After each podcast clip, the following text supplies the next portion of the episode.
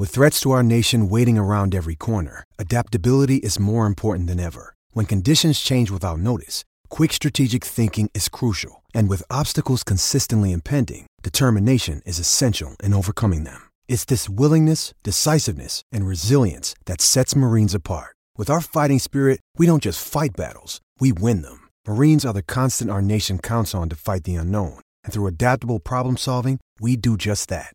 Learn more at Marines dot com. Another day is here, and you're ready for it. What to wear? Check. Breakfast, lunch, and dinner? Check. Planning for what's next and how to save for it? That's where Bank of America can help. For your financial to-dos, Bank of America has experts ready to help get you closer to your goals. Get started at one of our local financial centers or twenty-four seven in our mobile banking app. Find a location near you at bank of america dot com slash talk to us. What would you like the power to do? Mobile banking requires downloading the app and is only available for select devices. Message and data rates may apply. Bank of America N A, member F D I C. twenty twelve, Frankel wins the Judmont International at York, the penultimate of an incredible run of fourteen wins. Great streaks start somewhere, so start your own free bet streak. Simply bet twenty pounds on the first race at York on the exchange and get a twenty pounds free bet. With each bet you win, you'll get another free bet streak from Betfair. Exchange-backed bets on the win market only. twenty pounds free bet awarded at bet settlement. Free bet streak bets will be equal to the winning free bet stake from the previous day awarded at twelve p.m. the following day. Valid for seventy-two hours. T's and T's apply. eighteen plus. Be gamble aware dot org. The Final Furlong podcast is proudly brought to you by at the races dot com, your ultimate resource for finding winners. Welcome to the show. Lots to talk about. I am delighted to say that I'm joined by The Guardian's Chris Cook. Hi, hi. How are you, Emmett? Welcome back to the show, my friend. Good to have you on, and uh, looking forward to getting your insight from the big stories over the last few days and the big races as well. And we're also joined by the Don from the Betfair Exchange, Barry Orr. The Don. Makes me sound like some sort of mafia alter ego. We have to get you a mafia-style hat and and a Frankie Tight Lips coat, and then we'll be yeah. sorted. We'll be sorted then. Big Donnie. Big yeah, Tony. we'll get you. We'll get you sorted then. Uh, I'm Emmett Kennedy. Let's start with Frankie's French connection, shall we? It was a very profitable trip to Deauville, as he took the Prix Jacques Lemarrois, and one of the dogs was clearly on as well. Uh, we'll start with Palace Pier, who was the star of the show of the weekend and absolutely bolted up in the end in the Prix Jacques Lemarrois, beating the Niarchos horses Alpine Star and Circus Maximus. Chris, this was this was impressive. Um, I'll be completely honest and say that I was in the Circus Maximus camp. I thought the ground would go against Palace Pier, but it was no trouble to him whatsoever. Yeah, you and I were of like mind. Um, in fact, I, I spent a couple of days sort of going over the race, just thinking, you know, there's there's going to be something in here that you can bet against the Fav, because, you, you know, you've got a short-priced Fav who's never run anything like this kind of ground before. And it was really desperate ground. I mean, I think, like, in the previous week, they had something like oh, Hundred mils, something ridiculous. I mean, it, it's, it was. Um, it got so bad by the Thursday night. Sumi was winning races by going under the trees, and um, it was just sort of you getting really ridiculous results, and and you timing races with a calendar instead of a clock. Um, and uh, so I thought, there's you know, there's no way Palace Pier is going to be like what was eleven to eight, something like that. You, you can't. They can't justify that. There's got to be something in here with experience of going through mud. And you think you couldn't get a tougher horse than Circus Maximus. So I thought that was probably the way to go about eleven to two. But my goodness. I mean, I, you always have to remember, don't you, that raw ability is the is the number one thing. Um, and it'll get you out of trouble. You know, Frankel wouldn't have liked deep ground, but he went through it and beat um, the French horse whose name escapes me in that champion stakes at the end of his career. Circus um, Desangles, or however it is you pronounce it, yeah. Um, and, and that's what, I, mean, I, I think you sort of have to start mentioning Palace Pier among exceptionally talented horses now. Um, it, it sort of feels slightly wrong because he's only had two races in top-class company. You know, it was like a couple of months ago he was running in sort of non-races at Newcastle. Um, but he, What's so fascinating by, about him, though, isn't it, Chris? Yeah, I mean, he's he's properly good. And, and you, you hear John Gosden talking about him, and And he never had any question about his ability. And and then you've always got in the back of your mind, you know, when you're opposing him in Sunday's race, that he did that amazing thing at Royal Ascot, didn't he? He ran the last two furlongs faster than anything else did the whole week, except for the first two in the King's Stand, which was Batash and um, stablemate whose, whose name escapes me just now. But I mean, uh, he, you know, he ran the last two furlongs faster than Hulu Youmzain in the next race. Um, uh, you know, Hulu Youmzain was sort of career sprinter. It was a pretty impressive thing to do. And, you know, now that we know he can also run well in conditions like that, you have to sort of get quite imaginative to um, work out how he's ever going to be beaten. It was a mark of just ninety-eight that he was running off in Newcastle at the start of the season. So that was clearly a good thing, Barry. It was clearly a good thing that day. He just keeps on progressing. And that was the exactly what Chris said was the exact reason why I was against him at the weekend. So this was him really having to step up and show that he could do it. And he was taking on proper Group One horses. And he's obliterated the field in the end. Uh, and he's done so by beating a, a fellow contender at Royal Ascot and Alpine Star, who was visually stunning. She's gone to France since and looked a little bit unlucky not to beat Fancy Blue that day. That form has worked out well. His clash with Mahathir, if it happens in the Q E two, is going to be one hell of a race. And how would you price it, Barry? Um, it'd be difficult to price. Obviously, he's shown that he goes with a bit of give in the ground. That's for sure. He was even what was he was given four pounds to the to the filly Alpine Star, although he was getting five pounds off the older horses in the race, uh, Circus Maximus and Persian King Romanized. A lot of horses here in that race yesterday, I thought disappointed. Uh, Circus Maximus, I don't think that was his true running. Persian King, same. Romanized, that was just too bad to be true. What a wasted trip for Billy Lee, who's going to have to quarantine for a fortnight Oof. on his return to Ireland. Um, he was beaten out of sight, really. But yeah, Palisperry is an exceptional, he looks an exceptional talent considering um, it's only what his, it, he's two for two now um, since that win in Newcastle. And he's definitely a horse going in the right direction. Frankie knew what he was doing, giving Haydock or giving us, uh, York a miss to, to go to France. What way would you bet in the Q E two? I think it all depends on ground, but Mahathir, I think, would go off favourite against him, although it'll be a fascinating race. Uh, we cut him from ten to one into five to one for the Breeders' Cup Mile uh, off the back of that, cause, just because we haven't got the Q E two priced, really. Um, but yeah, the Q E two, if they were both to rock up there, would really be a fascinating race. But I think Mahathir would just go off favourite. That's my own personal wow. opinion at the moment. I certainly want to be backing Palisperry against Mahathir, because I mean he'd be the younger horse as well when he gets the weight allowance, which you know um, a horse like him, we wouldn't say he'd really need. Um, well, I mean they all need it, don't they, to, to equalise the sort of the difference in, in maturity. But um, it, it it puts him in a good position, I'd say, the three-year-old weight allowance. Big time. It gives him a, a nice little advantage. Is there a chance, Chris, that these horses clash in the Q E two and then go on and clash again in the Breeders' Cup Mile? Because in this strange year of Rona, there's now a sufficient gap, as Nick Luck was saying on the show a couple of weeks ago, between Ascot and the Breeders' Cup.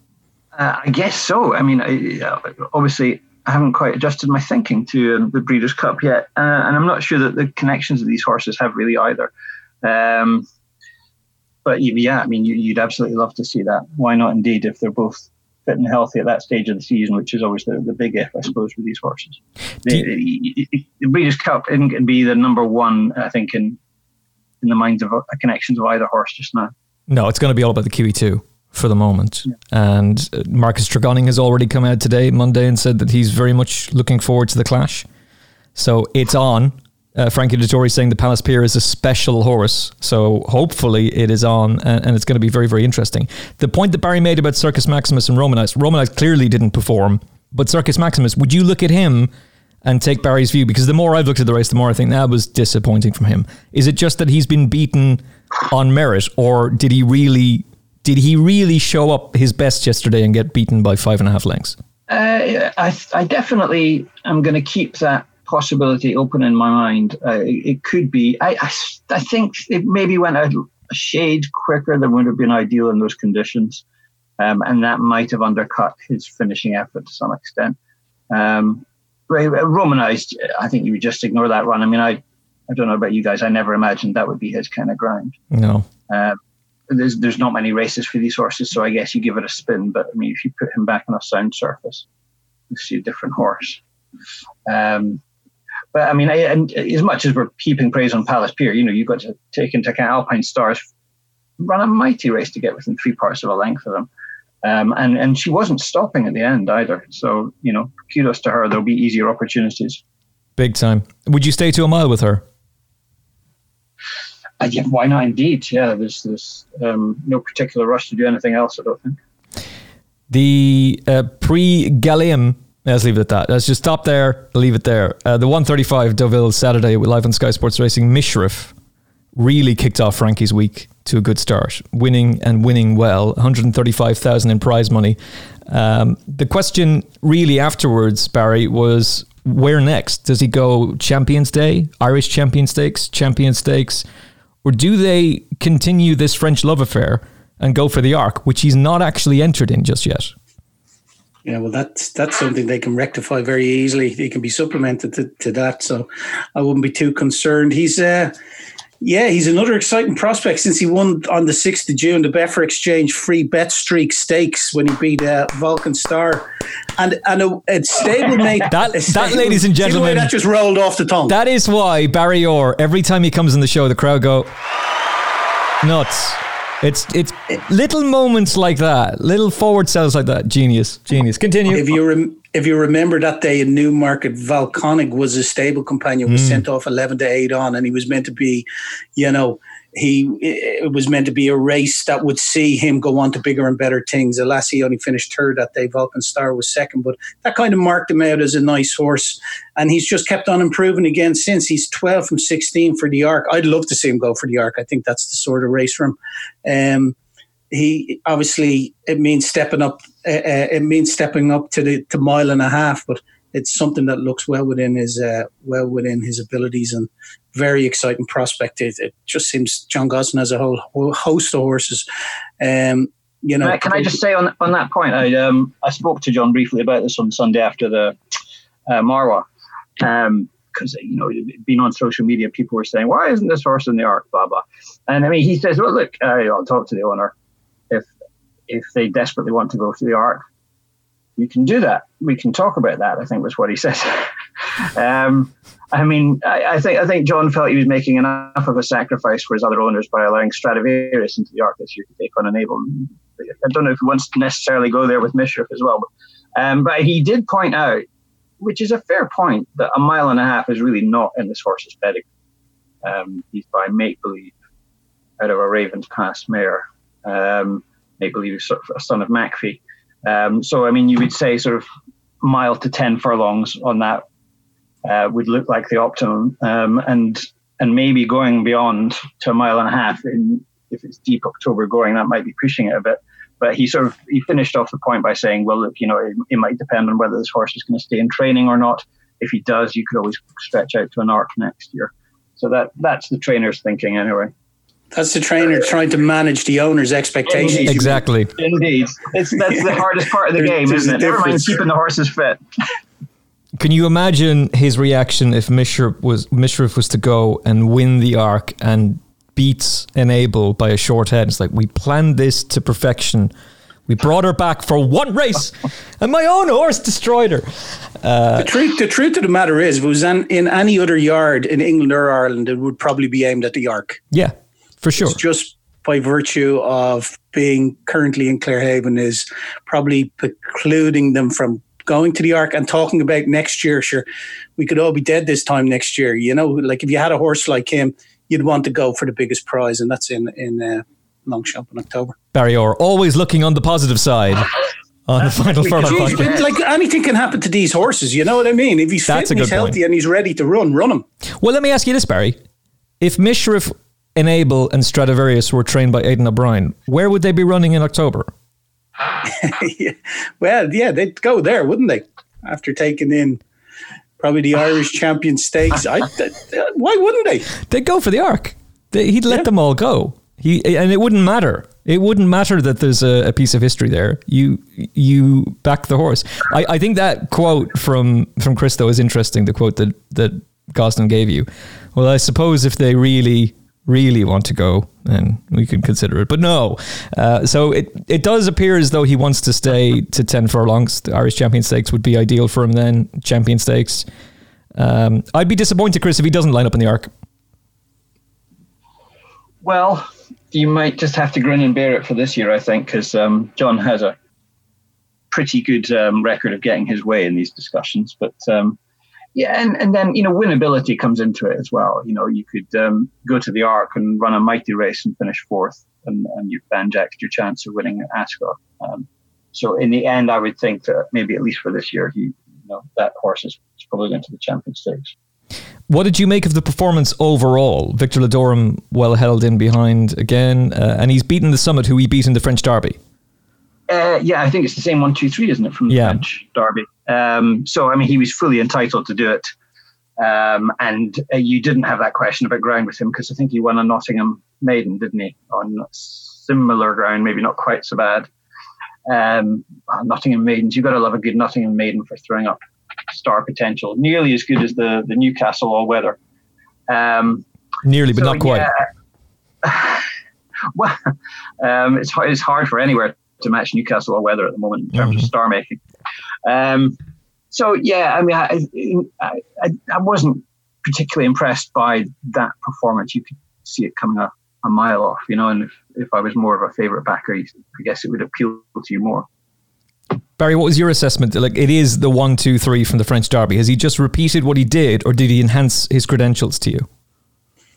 I thought he enhanced his credentials somewhat, given that the, the ground was soft, and he, you know, he's beaten the Summit four and a half lengths. And just Victor Ladorum, for me, he's a funny one, isn't he? He just didn't seem to settle. Would you give him another chance? I don't. I just can't get a handle on him. Mm. Um, he just seems very free in his races, and they they took him wide out of the back straight. And uh, just for me, I don't, I don't know. He went off like don't forget he went off clear second favourite at six to four. But uh, very disappointing, Victor Ladorum. But I think in beating the Summit, who's by Wootton Bassett, who I'm sure we'll chat about later on, mm-hmm. just having been purchased by Coolmore. Um, yeah, I think he's upheld the form there. And about, yeah, he's he's enhanced his win there for sure. Victor Ladorum is, is an odd one. Uh, I'm a big fan of his, but you're right, Barry. He's He gets very, very keen early on in his races. He's clearly a difficult ride. And maybe the biggest endorsement that you can get from Isherif is that after he won the French Derby, Laurent came back on the show, our French friend, and he was almost disconsolate. It was very, it was even difficult to just get him to come on the show after his beloved Victor Ladorum had been beaten. I was in uh, bad form as well after that. Don't let, don't get emotionally attached to bets, everybody. Um, but he was singing the praises of Isherif and wanted desperately to see him in the Arc. And even more oh. impressed with him now. So to be fair to Laurent, he called it back then when he won the French Derby. He was very much of the view he's got. And and he looked at that race and thought, there's nothing in this field that can touch Victor Ladorum, which is why he was so crestfallen when it went horribly wrong. But the more that you you watch this horse, the more that his... he just uh, enhances his credentials each and every time. And look, wherever he goes next, he's going to be a big, big player. But I would really like to see it see him in the Arc, um, based on what Barry clearly agrees with me, but based on what John Gosden has told Chris Cook, friend of the show, then we can forget about it basically, Chris, and just, you know, just pick up our toys and move on. Um, there is no betting as of yet for the Irish Champion Stakes, the Champion Stakes, Barry? No, not yet. Yeah, it's t- too much of a mess, in fairness, to try and work it all out. He, he'll be taking on, you'd imagine Magical will line up. There'll be an awful lot of horses that he'll be taking on, irrespective of whether it's France, Ireland, or England he goes to. He's going to have to up his game, but he's a big, big player.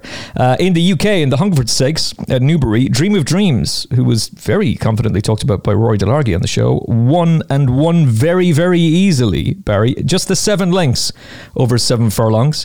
Um, what was the story in the Betfair Exchange, and what did you make of his performance for Roisin Murphy and Sir Michael Stout?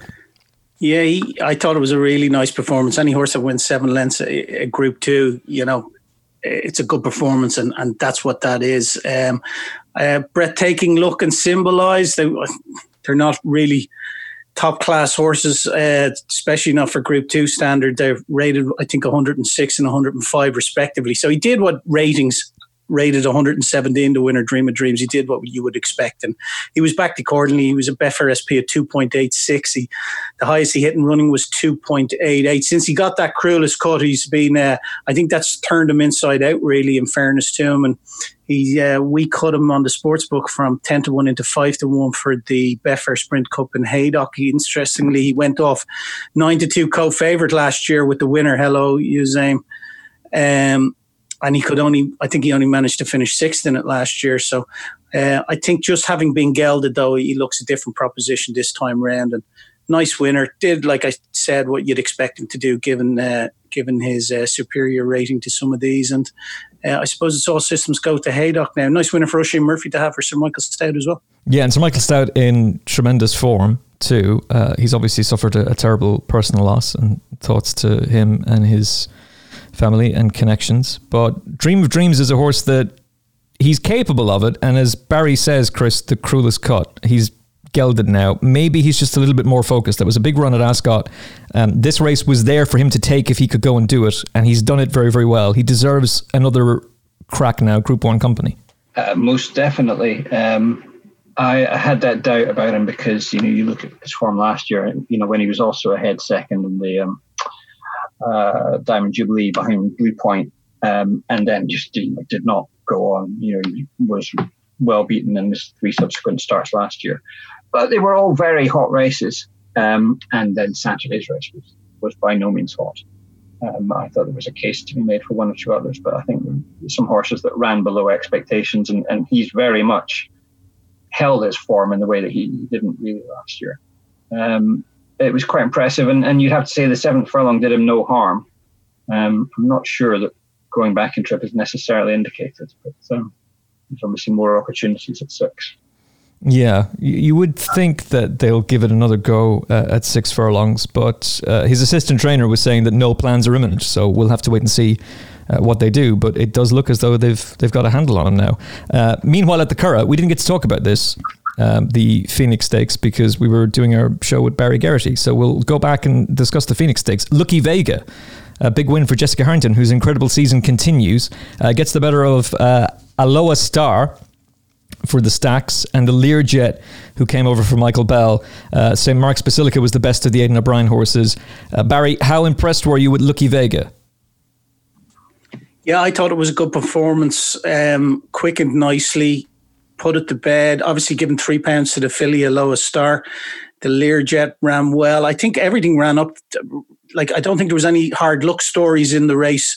Obviously, Lucky Vega had been beaten in the railway by Law of Indices, Uh, a half a length, but turned that around in, in tremendous fashion, and probably just needed the run, it's fair to say, in the in the railway stakes. Um, Lo, uh, Lucky Vega probably just needed that run and showed the benefit for it in, in the grade one, and yeah, onwards and upwards with, with him for sure. Chris, for you? Yeah, extremely impressive. It's one of those races where you're thinking, God, this is bubbling up nicely, it's going to be real. Oh, that one's won. And it just, like, it's in the flick of a switch, it was over.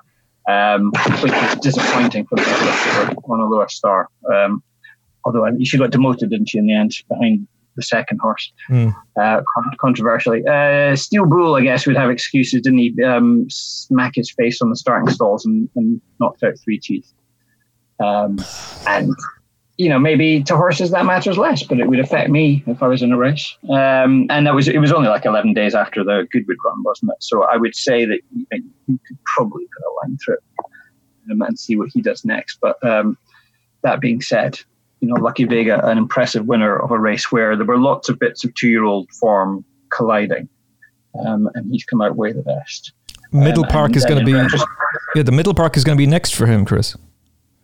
Yeah, well, right, you could absolutely see that. Um, uh, I guess it'd be faster surface, wouldn't it? But I would have thought that would help him rather than anything else. And, and you know, he was beaten the time before by the the outsider, but in retrospect, you can make excuse, make, make excuses, you know, that he was just a, um, still a horse in the making, um, and he's on the way now. I, I wouldn't want to be getting in his way. Certainly not. Do you look at him as a, a potential classic winner? Like, is the two thousand Guineas on your mind for him right now? Uh, now that we have the Commonwealth Cup and that sort of route for horses, um, I, I tend to be a bit suspicious of horses um, that are quite so zippy. You know, um, you've got to go an extra two furlongs, and, and there'll be specialist milers that uh, he'll be bumping into in the spring next year if we're all spared. Um, I would have thought he's he's the kind of uh, he, he'd be a pretty good candidate for sprinting next year as well. On paper, Barry, going into it, it, it was a strong race. You had the one two from the Railway, the one two from the pre-Robert Papan, you had the Norfolk winner, we had the, the Malcolm winner as well. Um, Lucky Vega, I know there was controversy in behind, but Lucky Vega does seem to be the best of them. And the Middle Park seems like the right idea in terms of going forward. If you do want to dip your toe into the anti-post market, the Commonwealth Cup that Chris suggests would be where I'd be leaning as well right now. Yeah, he's interestingly, he's quoted in the, obviously the two thousand Guineas betting. He's a sixteen to one chance for that. Uh, Commonwealth Cup is not a race that would be offered uh, just now. At the moment, it's not something that um, bookmakers would uh, would have up at this stage, considering, you know, it's towards the end of the season when we see what looks like is going to be uh, sprinters and what looks like is going to get further. Um, that market will kind of form. And even into next year, to be perfectly honest with you, it really doesn't hot up the Commonwealth Cup till after the Guineas. And you get to hear what's going to drop back in trip as opposed to uh, staying at a mile or even, even going up in trip. So, yeah, it's not a market that you could be, that you could have a bet in now, not on Betfair anyway. And it's not something, I think he'll have, there's no doubt he'll get a mile in time. I um, And I think Jessica Harrington is very much of that opinion as well. Every now and again, you get a horse like ten Sovereigns. Or Caravaggio, who looks ideal for that trip. And if Aidan O'Brien comes out and says, we're going to go sprinting with him next season, then that's fair enough. But if you're just guessing now, there's very little point in having a bet in, in the Commonwealth Cup as things stand. Um, the horse who finished last, Admiral Nelson, he looked like he was going to be an absolute superstar. And he was the horse that Jeff Stafford got in the Final Furlong podcast, Aidan O'Brien fansite, Lucky Dip Draw. And the four hundred forty thousand pounds looked to be well spent. He's just regressing and regressing and regressing. Um, second last he was here. This this was bitterly disappointing from him, Barry. Yeah, it was. What can you say? You, that, that you've already said it was a very disappointing run, and he's a horse that seems to be going the opposite direction. He's let let them down a couple of times now, and unless there's an excuse for him that something's amiss, uh, he's not the horse that maybe uh, people thought he was. There's a few of those Aidan O'Brien juveniles this season. We'll have to see. Uh, Chief Littlehawk continues to break our hearts. Uh, in the listed race at the Curragh over five furlongs, he took on Frenetic. Now, to be fair, he was taking on a proper filly here. Um, and he did get somewhat close, but unfortunately, the follow the Air Force Blues advice from Aidan may not be something that we'll be doing for much longer. Um, Frenetic is being talked about, or at least was being talked about, as a horse who would head to York.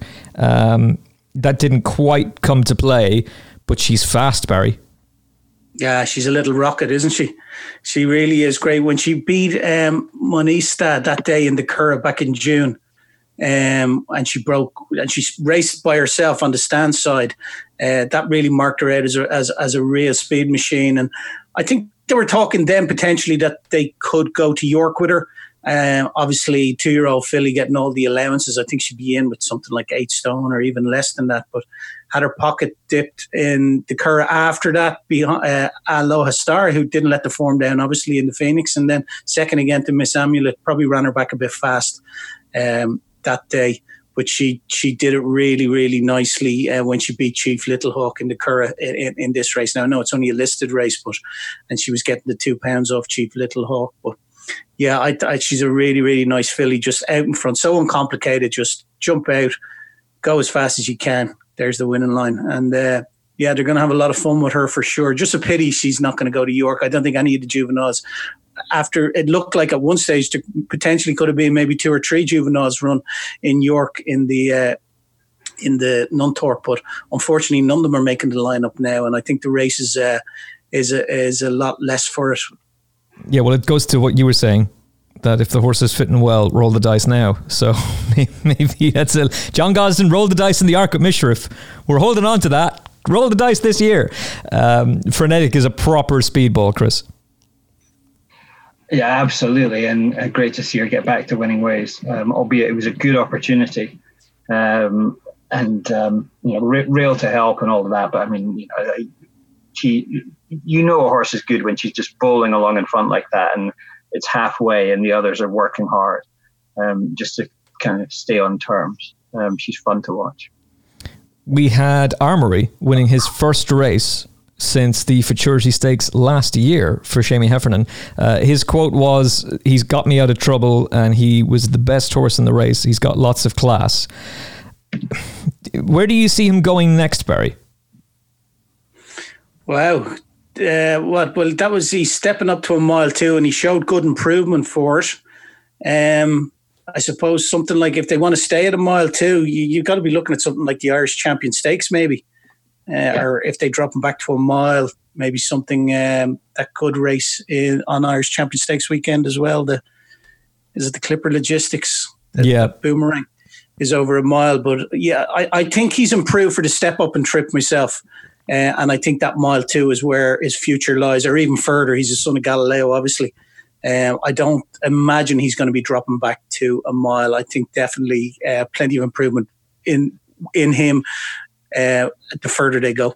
High Chaparral, famous name and found, took this race back in the day. High Chaparral definitely won the Irish Champion Stakes that season. Uh, I think that um, Found did as well that same year. So it's a it's a tried and tested route for Aidan O'Brien. The ten furlongs does look to be ideal for him now, Chris. Definitely, yeah. And, um, you know, I don't know if he's one of those horses where they're just, I think they were casting about for an opportunity to get his head back in front, and it only just worked out. Um, but what was it, previous five races had all been group ones. Mm.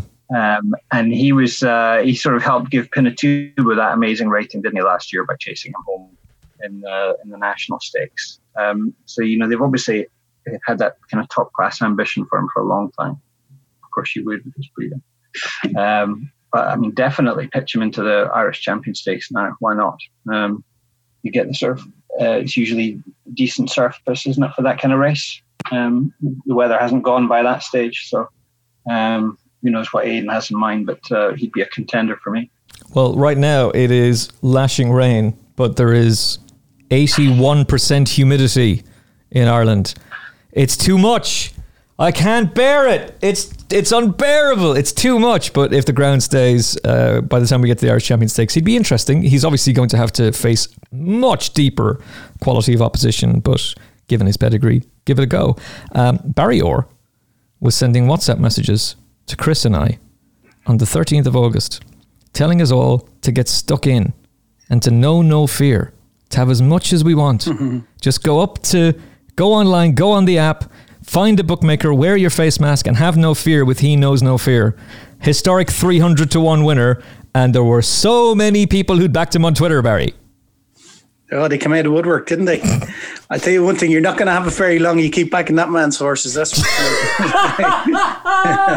Luke. I know that's unfair to me because Jim, Jim Gorman, very, very good trainer, um, if he has the right material. But no, it's it's one of those things, isn't it? It's going to be a quiz question for years to come. He knows no fear. Um, a, a, a industry S P at three hundred to one, a Betfair S P of one thousand, also traded at one thousand in running, and the runner-up traded at the basement price of uh, one point oh one, one hundred to one on. So it was uh, a bit unfortunate for, for his in-running backers, but not unusual for a Betfair S P of one thousand, it has to be said. There's at least six of them that I've historically gone through, and with the help of some people on Twitter have eked out.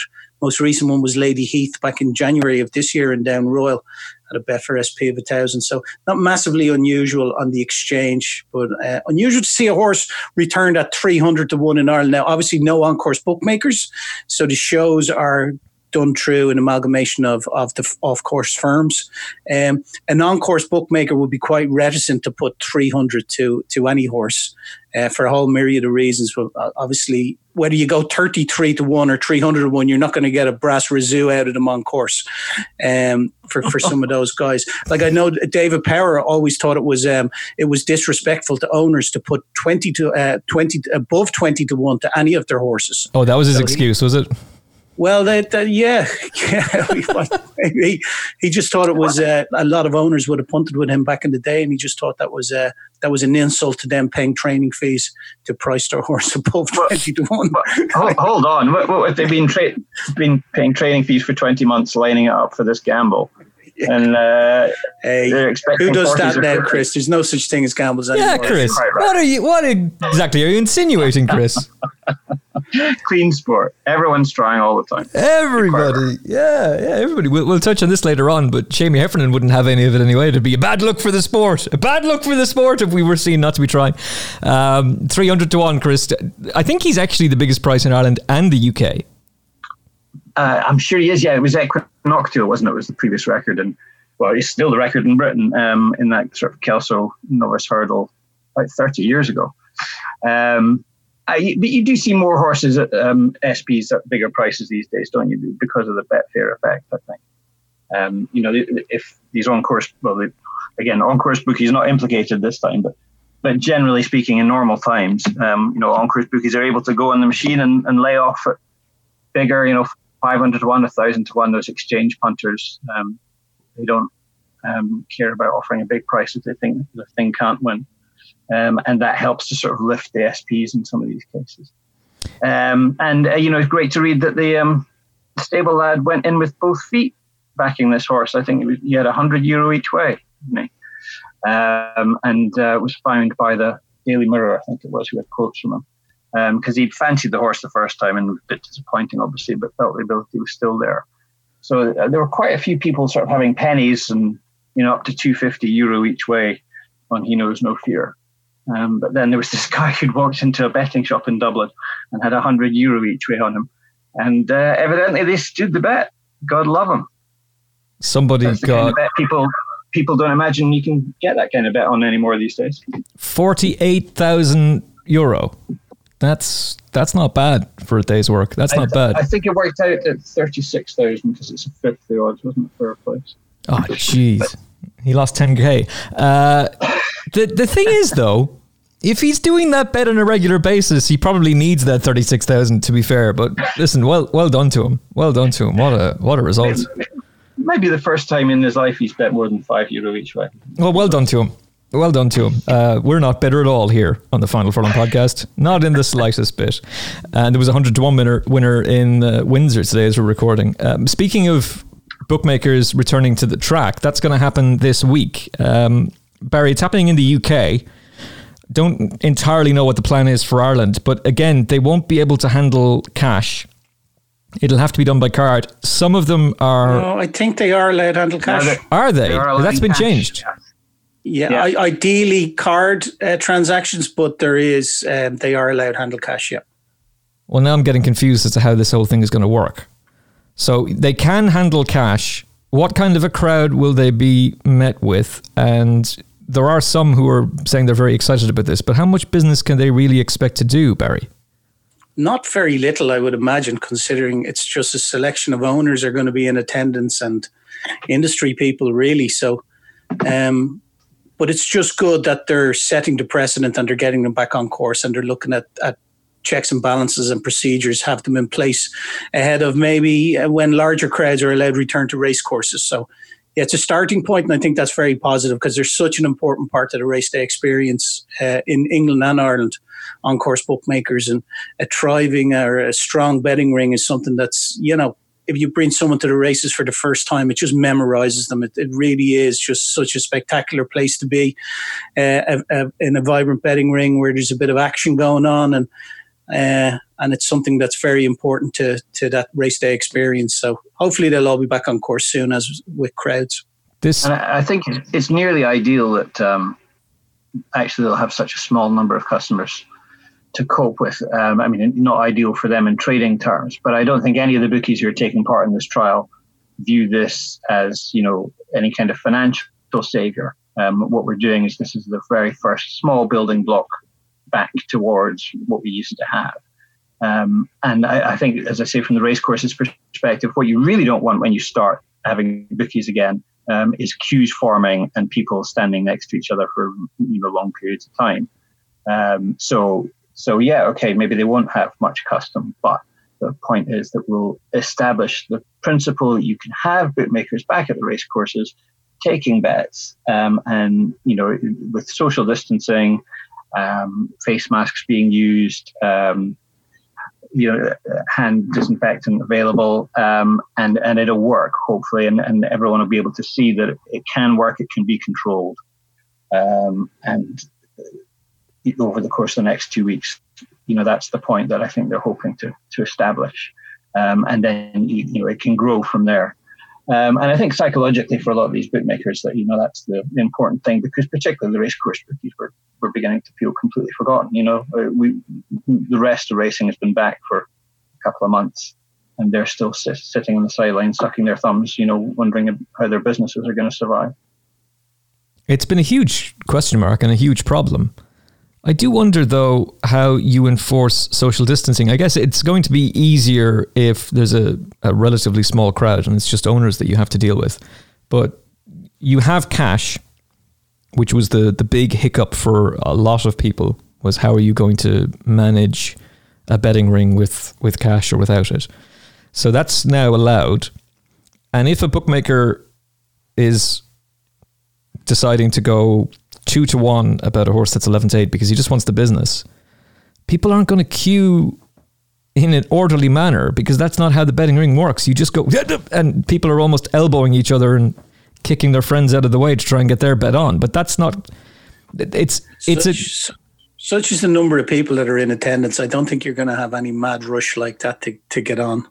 And, uh, I don't see that being an issue. Like Chris says, you know, it's all about just incremental steps. And this is the first step on a, on the journey for bookmakers to return to a race course. So um, it's just making sure everything's in place and that, you know, when people are placing a bet, that they are observing social distance. There's good, you know, etiquette um, around COVID procedures that are in place. And it's, it's just the first small step on that road.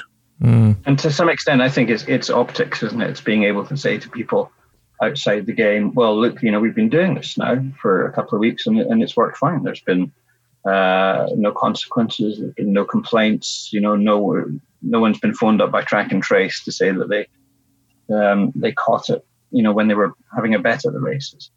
Um, and so, you know, from this small beginning, you can hope to build to something bigger, you know, next, um, by the time you get to October when we're getting small amounts of crowds back at the races. That's a good point. Al- almost more importantly, though, is the return of owners, because that's been that's been really a big issue for a lot of trainers. Uh, there's one thousand eight hundred plus horses out of training that should be in training for the flat currently in the U K. Uh, I don't have the Irish number to hand, but that's quite high as well. Uh, prize money has been a massive issue, but if you're telling an owner, I don't, there's nothing we can do about this, your prize money is badly affected, but also you can't have the race day experience. That's quite tough for, for owners. And at the very least, if they can socially distance on a track and get to see their horse in the parade ring, get to chat to their trainer and their jockey beforehand, you're giving them that. That's really why you get involved in the sport. You certainly don't get involved in horse racing to earn money as an owner, unless your name is Coolmore. Because it's it's not going to happen. Like, it's as simple as that. You do this because it's a passion and an interest, and you get to be on the inside of it. And that is quite an important thing to be able to allow owners get back, Chris. Yes, um, and it seems that there is quite a wide difference in the, the experience that people are getting as owners at tracks, um, you know, in these difficult times. And, and you can understand why some tracks are, you know, wary of spending money. Um, but I think the bottom line is it's, you know, it's never been more important to, to show owners a good time when they turn up at the races. Um, I was reading on Mark Johnson's uh, website that um, Chester were getting a lot of praise from his owners for their return to action. At the beginning of this week, um, apparently, you know, owners who went there felt they were very well looked after and made to feel like they mattered. Um, and, uh, now more than ever, you know, that kind of best practice, I think it really has to be shared around the rest of the industry.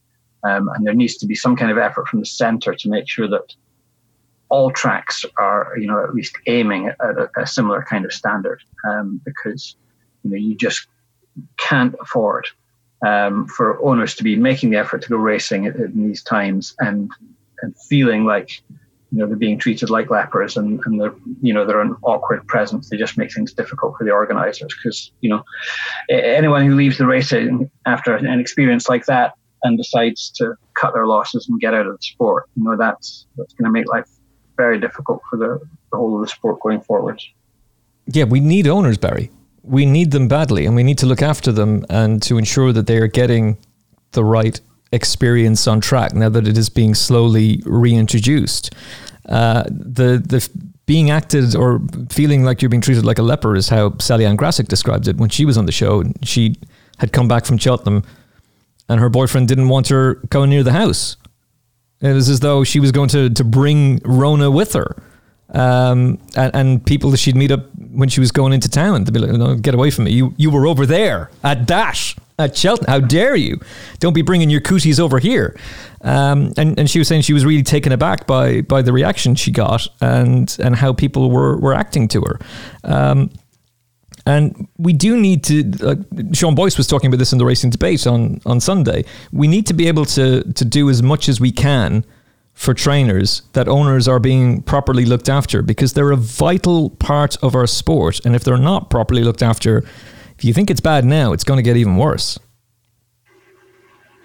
Yeah, everyone's a vital part of the sport. Trainers are a vital part. Jockeys are a vital part, you know, but the real vital part, without a shadow of a doubt, is the owners.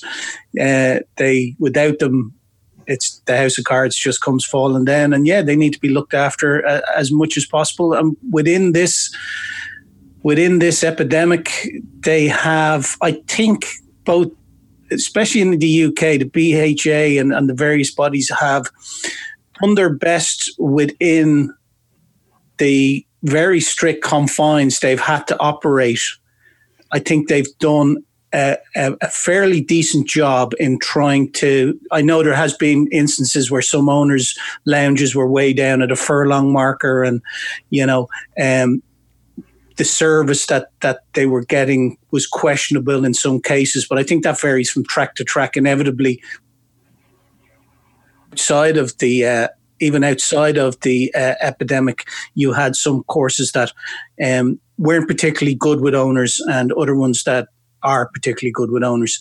So uh, at the end of the day, uh, it's a very fine balancing act, but the more owners that you're able to get to a race meeting and to enjoy that race day experience, and there's a few bookmakers back on course in York now, the more that it feels like maybe we're returning to something of normality within the racing game, although within reason.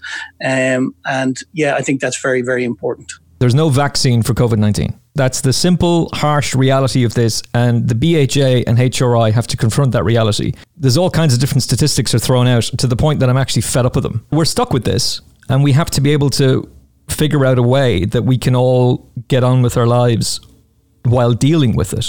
And that includes getting the sport back up and running. But I don't see, I don't envisage you or I, Barry, as fans going to the Curragh or Leopardstown. I don't see that happening for us this year.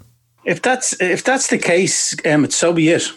So be it. We're well served by the by the various racing channels. Agreed. Um, our, there's there's great coverage, terrestrial T V as well, be it on I T V or R T E. So if it's part of a bigger picture, whereby we are ensuring, like, I think the only safer return to normality is if there's a vaccine. I don't want to go down this rabbit hole, but at the end of the day, you know, there are more important things to worry about here. And whether me or you are able to attend a race meeting is definitely by the by, uh, uh, taking the bigger picture into consideration. And if we can't get there, hopefully we can, because I'm sure the authorities, both in the U K and Ireland, are keen to get punters back on course, get, you know, people earning money who depend on on attendances at race courses for their living, be it bar concessions or food concessions. And I'm sure it's in everyone's best interest to have, uh, it is in everyone's best interest to have people attending race courses. So once it's, it's we're clearly and able to do that while, you know, working within ever guidelines are going to be set out, well then I'm sure they're keen to get punters back on course. But if it doesn't happen this side of Christmas, so be it. I said it a few months ago, Chris, that it was Caroline Murphy was on the show with me at the time, and I said, I, I don't envisage either of us going onto a race course this year, and I'm okay with that. And a lot of Final Furlong podcast listeners have been asking via email and D M, like, do you see us being able to return to the course before the end of the year? And I just don't. I, I really don't, and I'm not going to patronize anybody or or placate to the audience and try and be like, ah, no, it's, you know, it's all fine. I don't see that changing. And Barry's right. We've got great coverage. We've got two dedicated racing channels. We've got two terrestrial channels covering it. We're well catered for, but the race day experience is great. But we're living in a Rona world right now, and we need to deal with that. And and for me, getting owners on course is more of a priority than me being allowed to go to the Curragh and watch Um, uh, an interesting maiden. I'll accept the fact that I'm not going to go until the Dublin Racing Festival, for example, and be okay with that given the circumstances that the sport is in? Well, uh, it's, it's uh, as I wrote in my copy the other day, it's not a great time for optimists. Um, but um, you, you can only be guided by uh, the decisions made on high. I must say my faith in um, governments making the right decision has not gone up during this period. No. But uh, but you're left with no option. Uh, you know, uh, speaking personally, you know, whenever I go out into sort of areas where people are going to be, you know, shops or so on, I, I wear the mask quite happily, um, and and you feel like you're, you're hopefully doing your bit to um, to contain it that way. Um, but the, the situation in Britain, anyway, is, you know, at the moment we're expecting that from the first of October there may be some limited return of crowds at sporting events. Um, maybe when we get nearer to that, it'll be kicked down the tracks again. Um, but you know, for now, there's there's certainly some hope that some people will be able to, to get back towards the end of the year. And look, we just all of us are obviously hoping that um, the situation improves to the point where that remains possible, um, and and that in fact it does not get worse as winter approaches, because that's just such a dismal prospect. I don't even want to think about it, you know. Yeah. It just, it has to be said. That's the sad thing about it, is that we, we have to address it, but let's get owners back, and then hopefully we can get back. Maybe have a Final Furlong podcast day out at the races and be able to enjoy it. Socially distancing, of course. Maybe to not, maybe Donald Trump is going to announce they've got it. They've got the cure and it's available to everybody for free. If he can let's, broker... Let's not pin our hopes on, on the, the Donald. Please. Well, if he can broker peace between Israel and the U A E, then, you know... Let's give him some bit of credit. Maybe he can do this as well, but probably not. He'll probably just want to make us all drink bleach again. Um, Julie Harrington is going to be the new chief executive of the B H A. What a time, Julie. What a time to, to come on board. Uh, so, so the search has been on for a while, and um, all I've read about Julie is good. Everybody seems to have really uh, nice things to say about her and are very impressed with her managerial style. Um She's going to have some tough tasks, though. Uh, she takes up the position from Nick Rust on the third of January, Chris. Um, what do you want to see her get stuck into to change most quickly? And, and what do you make of the announcement? Aha. Um, uh, let's let's do, take that last point. Um, it, the announcement, I guess, is not surprising because her name was in the frame more or less from the outset. I, th- I think initially they priced it up. Um, whoever it was that was offering odds, I can't remember. Um, you know, loads of familiar names at the top, including like guys like Matt Chapman and so on. You're never even going to be remotely running. Um, you sort of done done for laughs, you know. And the and then on about the chief executive of the B H A, Matt Chapman. Jesus Christ. And then on about day three, when someone's obviously been watching who goes in the door at seventy-five High Holborn. Um, suddenly, Julie Harrington moved from twenty-five to one to six to four or something like that, um, because she'd obviously been in for an interview. Uh, she's, you know, got very um, uh, sort of eye-popping C V, and if you're looking for a, a chief exec of a sports regulatory body, because um, she doesn't just have a sort of long background in racing. She was M D at Topster, and she was um, she's had other senior positions in race course groups, um, and she was on the B H A board for years. Um, but then she went off to football and she managed, you know, Wembley Stadium as part of her role there. Um, and uh, then she's been chief exec of British Cycling for the last three years. Uh, I, I think the story of British Cycling has not been a sort of unqualified success by any means um, during the time that she's there. But I mean, she's only been there three years, and uh, it, you know, it's a fair question um, whether you could ascribe any of the sort of difficulties to her uh, tenure. I'd, I'd say not. Um, but that's always the issue, isn't it? With um, people who come in to your um, to run your sport and then disappear after a short time, you know, what impact impact can they hope to have um, in, in just a couple of years um, when they're dealing with problems that are entrenched? So, um, I mean, she's going to have an entry like no chief executive in racing has ever faced um, because the sport finances are in a parlous condition at a time when everybody's finances are in a parlous condition. Um, and, you know, when you look for new sponsors for major races like the Derby, um, it's going to be really, really, really difficult to find somebody who's prepared to spend now on the scale that you need. Um, and that's just, you know, that's just one thought that comes to the top of my head about in terms of um, races that need money and backing. Um, uh, I there was this, just some background chatter that um, it might have taken a bit of time to persuade her to take on the role, um, just looking at the amount of time that's gone by since the initial interviews for the post. I think Nick um, suggested in January, didn't he, that he was going to step down. Mm. So it's been a very long process, but obviously, you know, with all the difficulties this year, maybe that's the full explanation. You, you know, you don't know. I, I think it would be perfectly understandable why any external candidate would take a lot of talking into taking a role like this. Um, one thing that interests me is that we really do seem to have got into the habit of um, taking our chief executives from outside the B H A. Um, that was true for uh, Paul Bitter, wasn't it? Came from Australia. Nick Curran before him came from football. Nick Rust, obviously, from betting.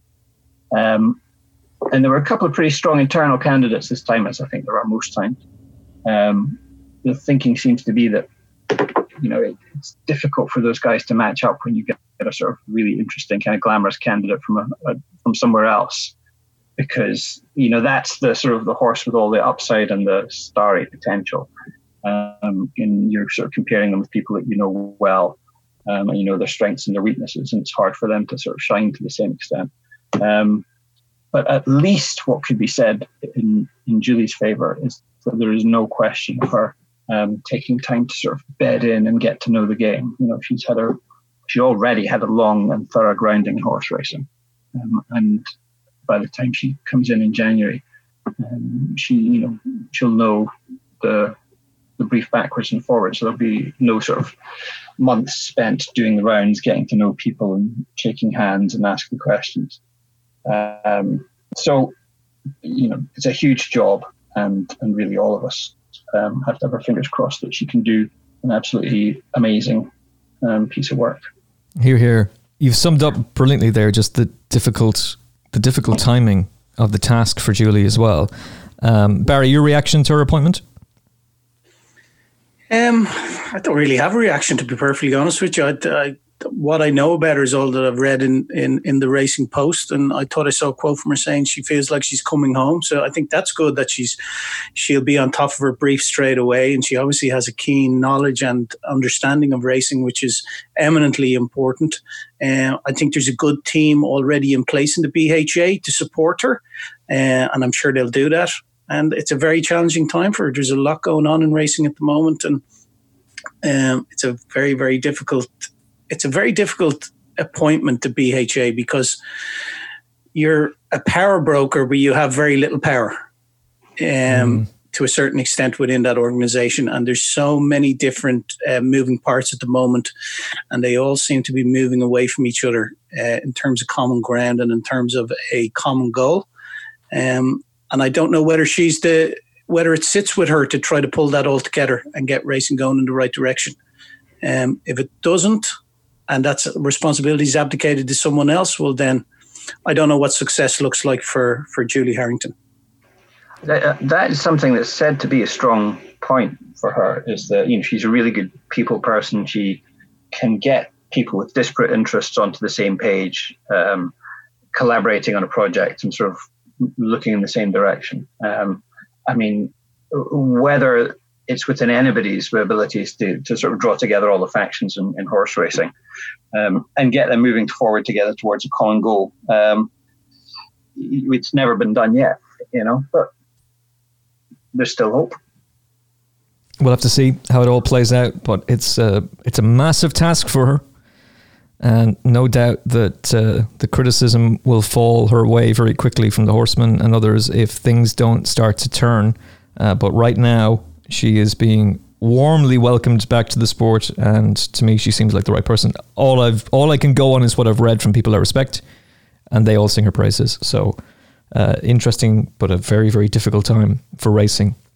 Speaking of difficult time, Liam Ottershead was writing today in the trade paper, how can racing continue to take money from Phoenix Thoroughbreds, given the questions that are to ask? Well, why are Phoenix Thoroughbreds still in action in the U K? Because last week, Chris, a week ago, they announced that they were ceasing all operations in the U K, effective immediately.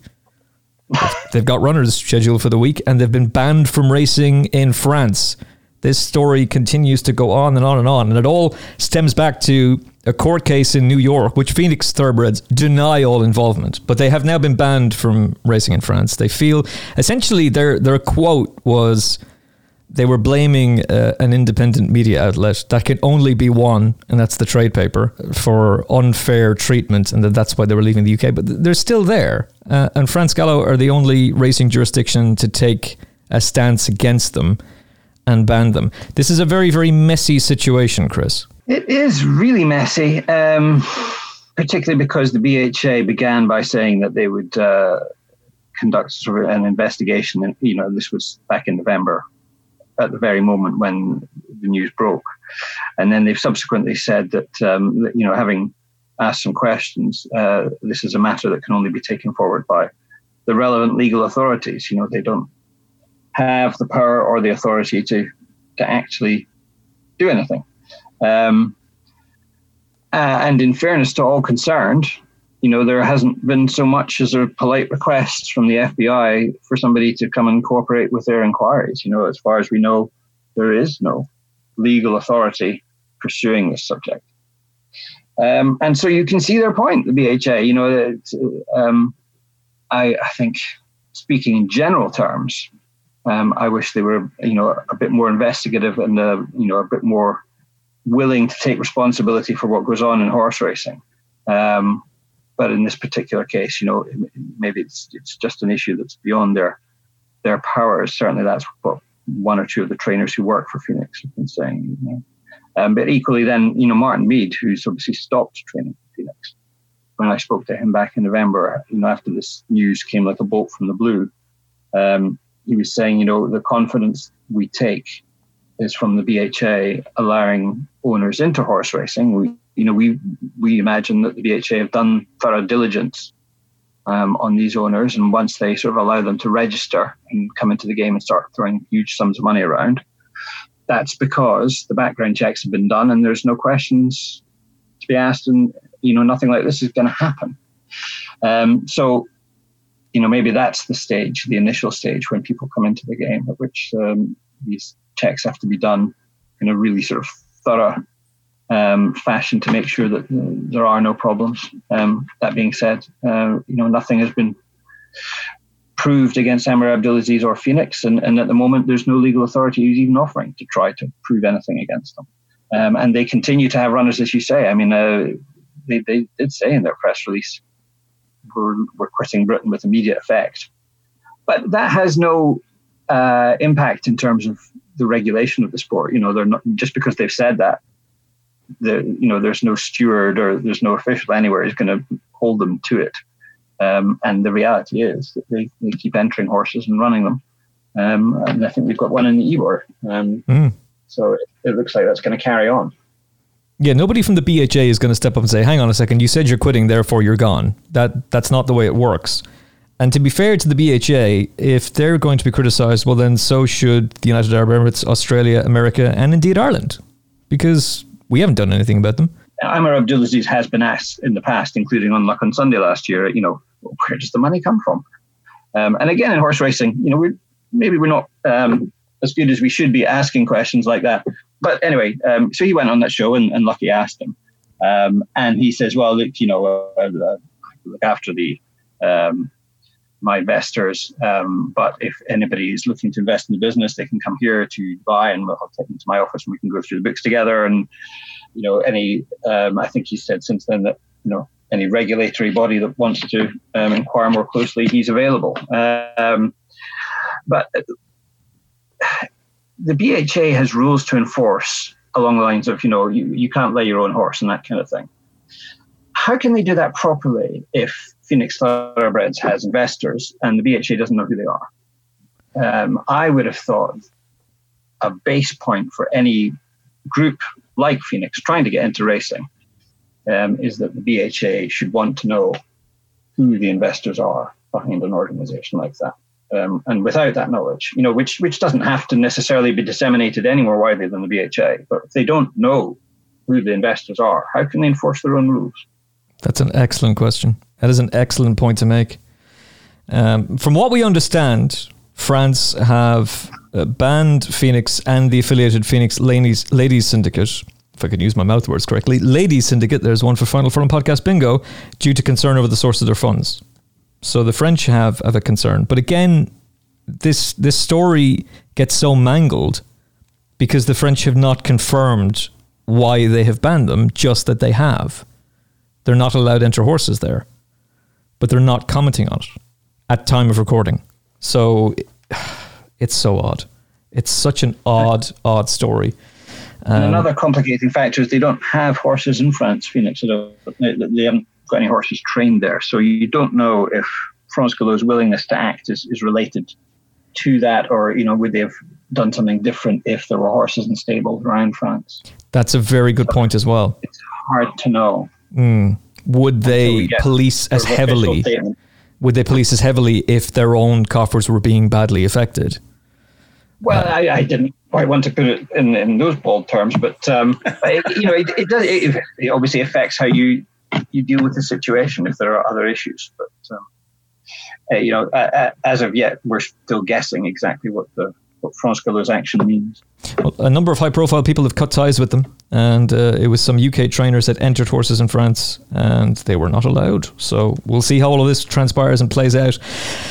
Um, former member of this parish wrote a, an article for at the races dot com. The Racing Post then picked it up and decided not to quote At The Races in any of their, was it seven pages? Was it five and seven pages? Uh, which really annoyed some of the A T R team. I don't understand this, because the Racing Posts get very precious if you don't mention them. So how it can be I T V's Kevin Blake, when that's not where he wrote about this, nor is it where he really talked about it in detail. He wrote about it for At The Races. That's where the article is. He's an award-winning writer for At The Races. Give them their due.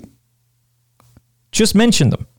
You're not hurting anybody by doing that, but for some reason they won't. Anyway, that's a bugbear of mine for obvious reasons. Um, but Kevin has, has written... brilliantly written article about interference rules. At the time, I was in agreement.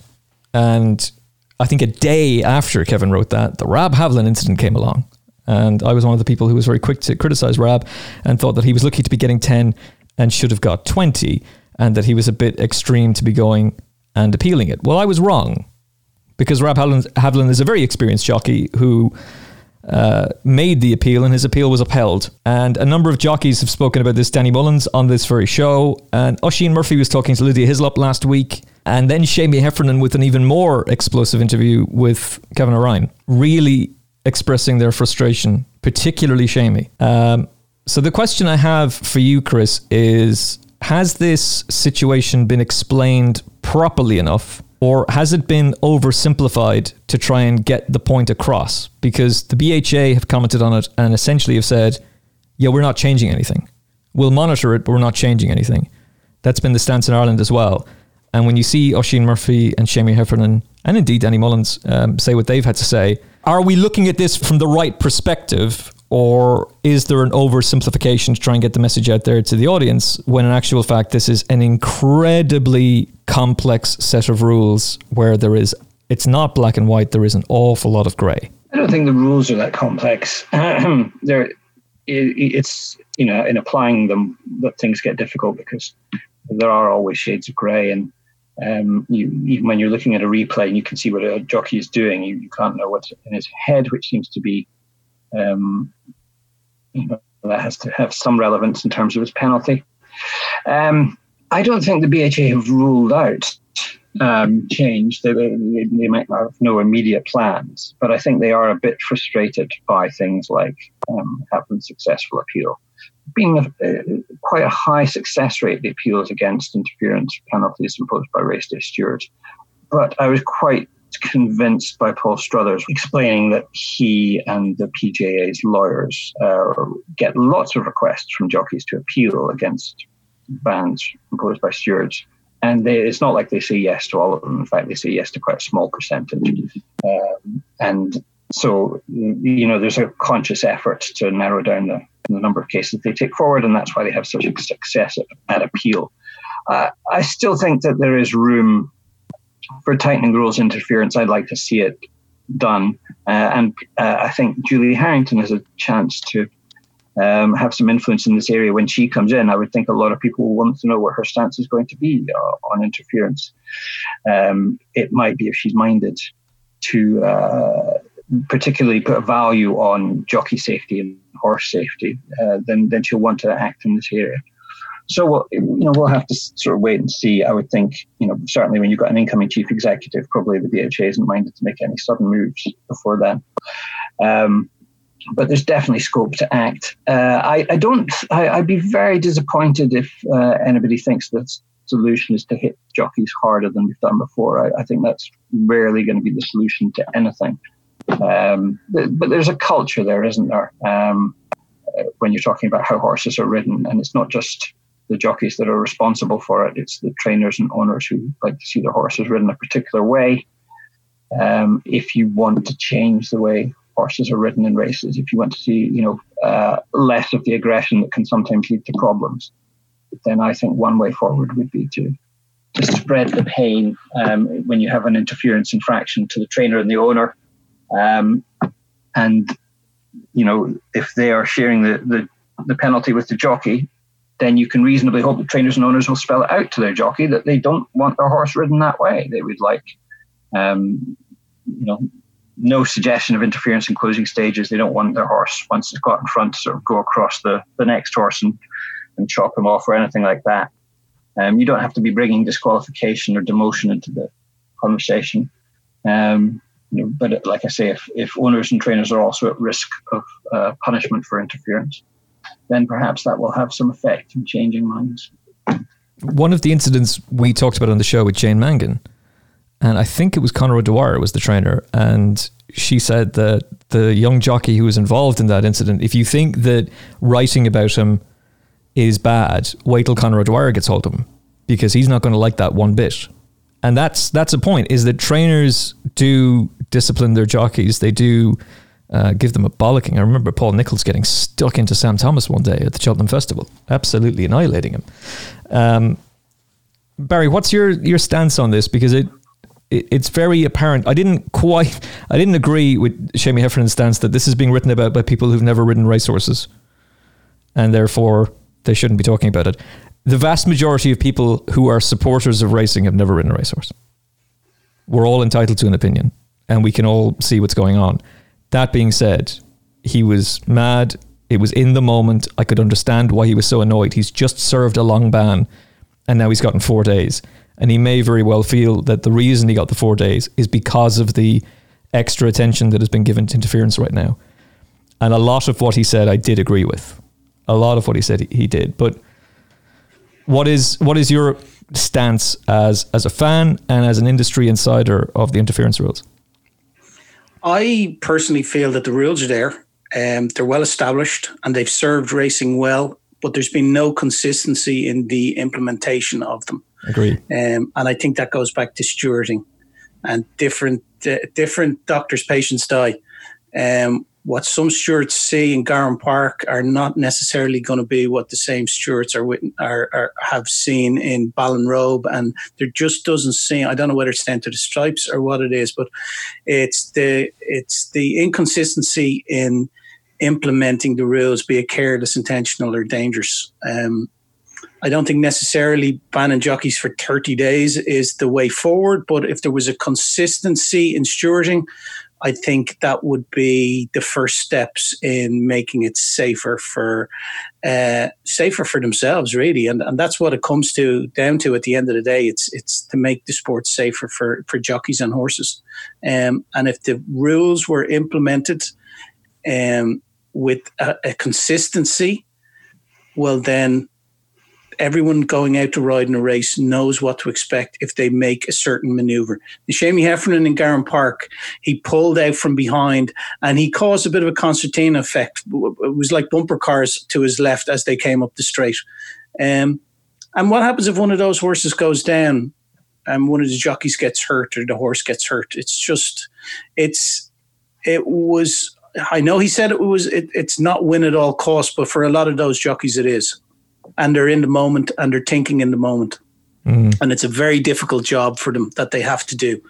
But I think if they had if they were safe in the knowledge that there's consistency in implementing the various different um, degrees of, of interference, well, then there's a consistency in how they ride and how they their tactics within a race. And I think that's lacking at the moment. I don't, I, I completely agree with everything you said there, Barry. Uh, and I think you've ordered that brilliantly. I don't know how many of our audience have actually seen that race, because I don't, I honestly don't, I'm not trying to be smart here. I don't know how many people are actually watching Irish racing now.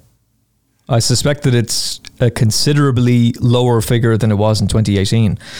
But his quote to the interview with Kevin O'Ryan was, it's not win at, win at all costs, it's win if you can. And he went on to further emphasize that if I had finished that race hard on the heels of the leaders, traveling really powerfully, then people are just going to say, I haven't tried on that horse. And that's a terrible look for racing. And you can't have it that it looks as though horses are non-triers. No, that's not the case. You that, would they? Not at all. How, nobody would. But I thought it was a very interesting thing for him to say. That that's how that's how it will be perceived, because he's clearly aware of that criticism and wants to bang that out straight away and say, no, that's not the case. He wants to stamp that stamp that out.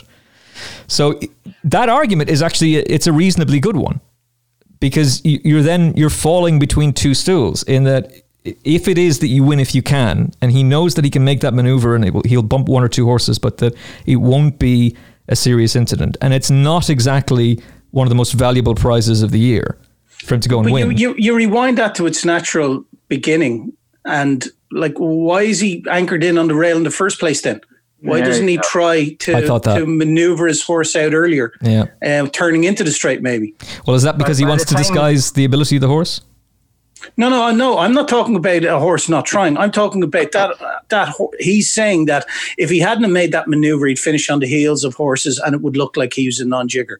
But why not? Like it, it's a bad decision from him, race riding, to stay on the rail. You because might. He was never getting a split. He had to force the split to get it. By the time he gets to what, about furlong out, there, there's no good outcome for him. You know, it's either shove someone um, and win and accept days, or he knows that, or mm. stay where he is and, and, and get beat, and, and everyone's calling him an idiot. Um, and and maybe it was his fault. Maybe he should have made a move earlier. Or or sometimes you know these things just happen. You know, races don't always work out to suit you. Um, you can get trapped when. Um, You've tried to do everything to avoid that. Um, he's a very experienced jockey, and he was able to judge that it, it was probably not going to be disastrous if he gave someone a little shove to get out.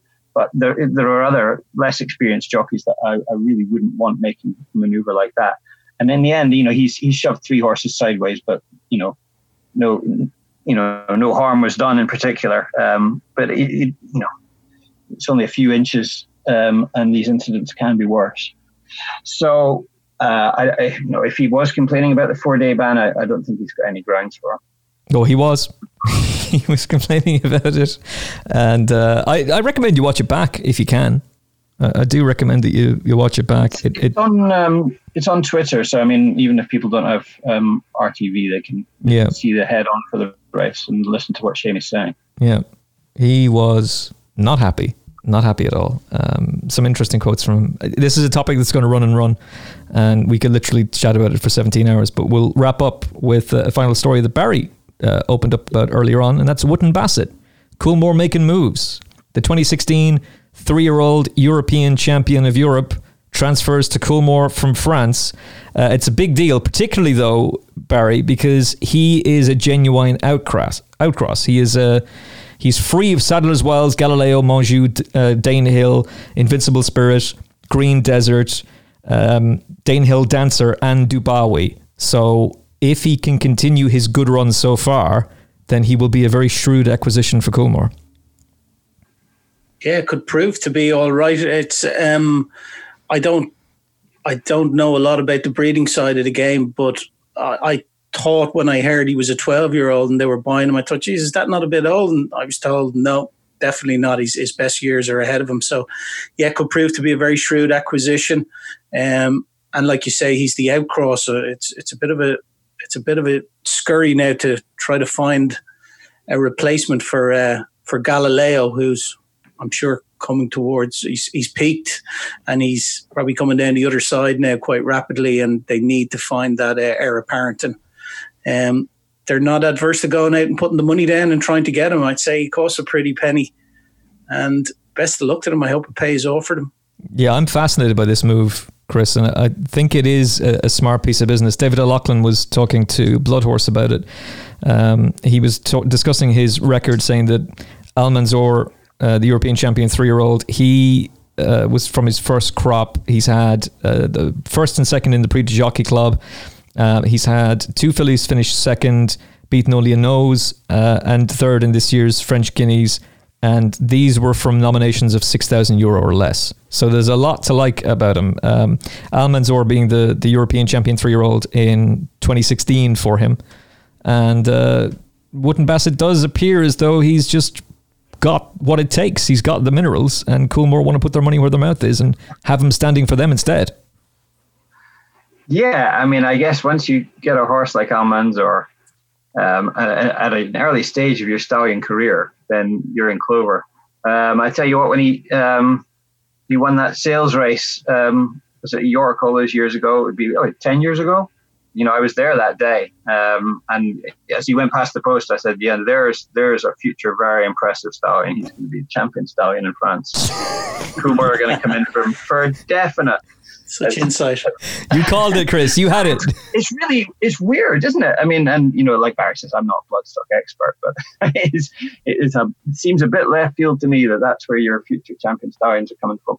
Um, I, I thought maybe he was doing so well in France because they're not quite playing with the, you know, the same sort of quality that uh, you have in Ireland in terms of um, Uh, breeding bloodstock, but uh, if Coolmore stepped in for him, then you know evidently he's impressed the right people.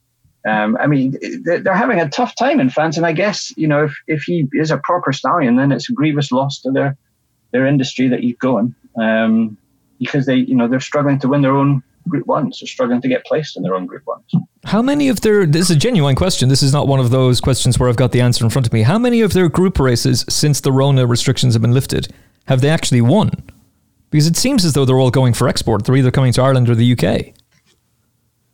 Well, I suppose it's in the nature of these things that you read about their races when we win them. Um, mm. But um, but yes, if, no, I, I haven't done numbers. Certainly, the, once you get to the Group One level, um, it seems like British and Irish raiders are, are having a good time anyway. Here's a question for you, Barry Orr. What age is Galileo? Twenties. Chris Cook. Are we talking about the one that uh, won a hurdle race at the Cheltenham Festival? No, talking about the real Galileo. um, he's twenty-two, is he? Spot on. Give the gravy to Chris Cook, Sadler's Wells out of Urban Sea, twenty-two years of age.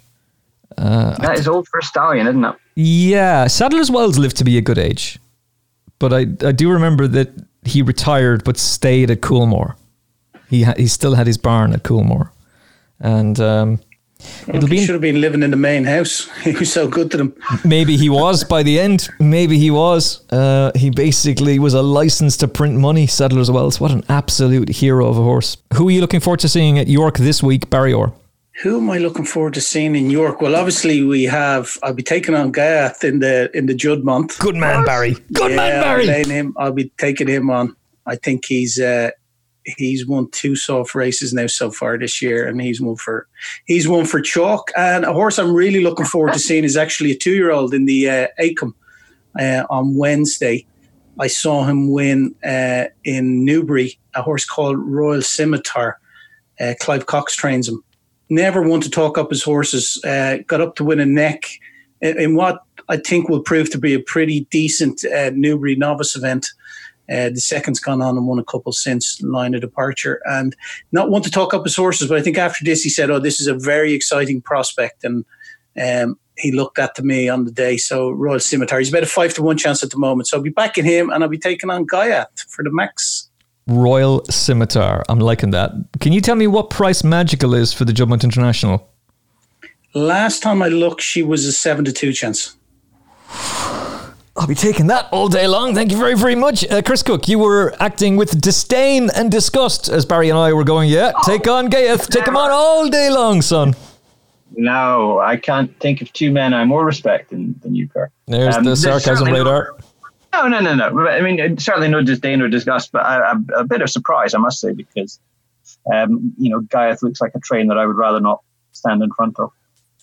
Um, uh, but uh, I'll, I shall apply my mind again to the Judmont with uh, Barry's thoughts in mind. Uh, the horse I'm looking forward to is in the Melrose on Saturday, uh, and it's Bodyline. Um, you can get ten to one. Um, it's a bit of a project horse, so that, you know, that's maybe where I'm at risk here, because um, I was on him in the handicap at Royal Ascot um, when I thought, was it the King George? Um, he had quite a good draw on the outside. You know, it's sort of counterintuitive for that course and distance. You, you'd think an in, inside draw, but actually, historically, outside draws are the right place to be. Um, but then the first thing that happened was um, when they came out of stalls, Luke Morris um, yanked him straight across to the rail behind a big wall of horses, instead of, you know, trying to sort of creep down the outside and gradually make your make your way across to a sort of reasonable position. Um, so I, I, you know, I don't think he had the most efficient ride that day. Um, it was it wasn't uh, a bad race that either. Sure, it wasn't. No, uh, it was the Hookham. Hookham won it. Yeah, yeah, subjectiveness was in it as well. That's right. Um, and so then he turns up in a sort of small field trappy race at Newmarket not long after that, and got beat for a short price. Um, and I guess maybe that's why he's ten to one. Um, but now that he's in another big field handicap, um, it might work out better for him this time. That's I'm certainly hoping so. I think ten to one's value. That's your horse for Saturday. And I will just tell you to re- gamble responsibly, but get as much money as you can and get it all in Magical. Dear God, seven to two, seven to two with Betfair. It's too big. It's far too big. We'll take that.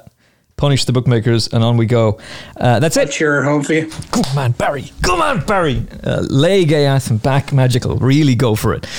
Uh, that's it. We're back with Tumble and Roy Delargy to look ahead to the week at York tomorrow. But for now, thanks so much for listening. Hope you enjoyed the show. If you haven't listened to our interview with Barry Geraghty, it's available for you on all podcast apps and at the races dot com. He's in top form looking back at his career and the reasons why he decided to call it a day. Uh, he's an absolute gentleman. That's available for you now. In the meantime, from Barry Orr, all the best, lads. From Chris Cook. Thanks for having me, Emma. Make sure to Chris uh, check out Chris, even in The Guardian, if I can use my mouth words correctly. I'm off to drink lots more caffeine. Uh, thank you very much for listening to the show. We'll chat to you again soon. Take care. God bless. Will it happen or won't it happen? You can bet on it with the Betfair Exchange, proud sponsors of the Final Furlong podcast. Have you downloaded the free At The Races app yet?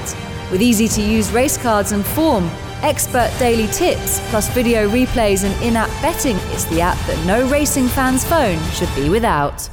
Available for free on your iPhone or Android mobile. Visit at the races dot com forward slash app for more details.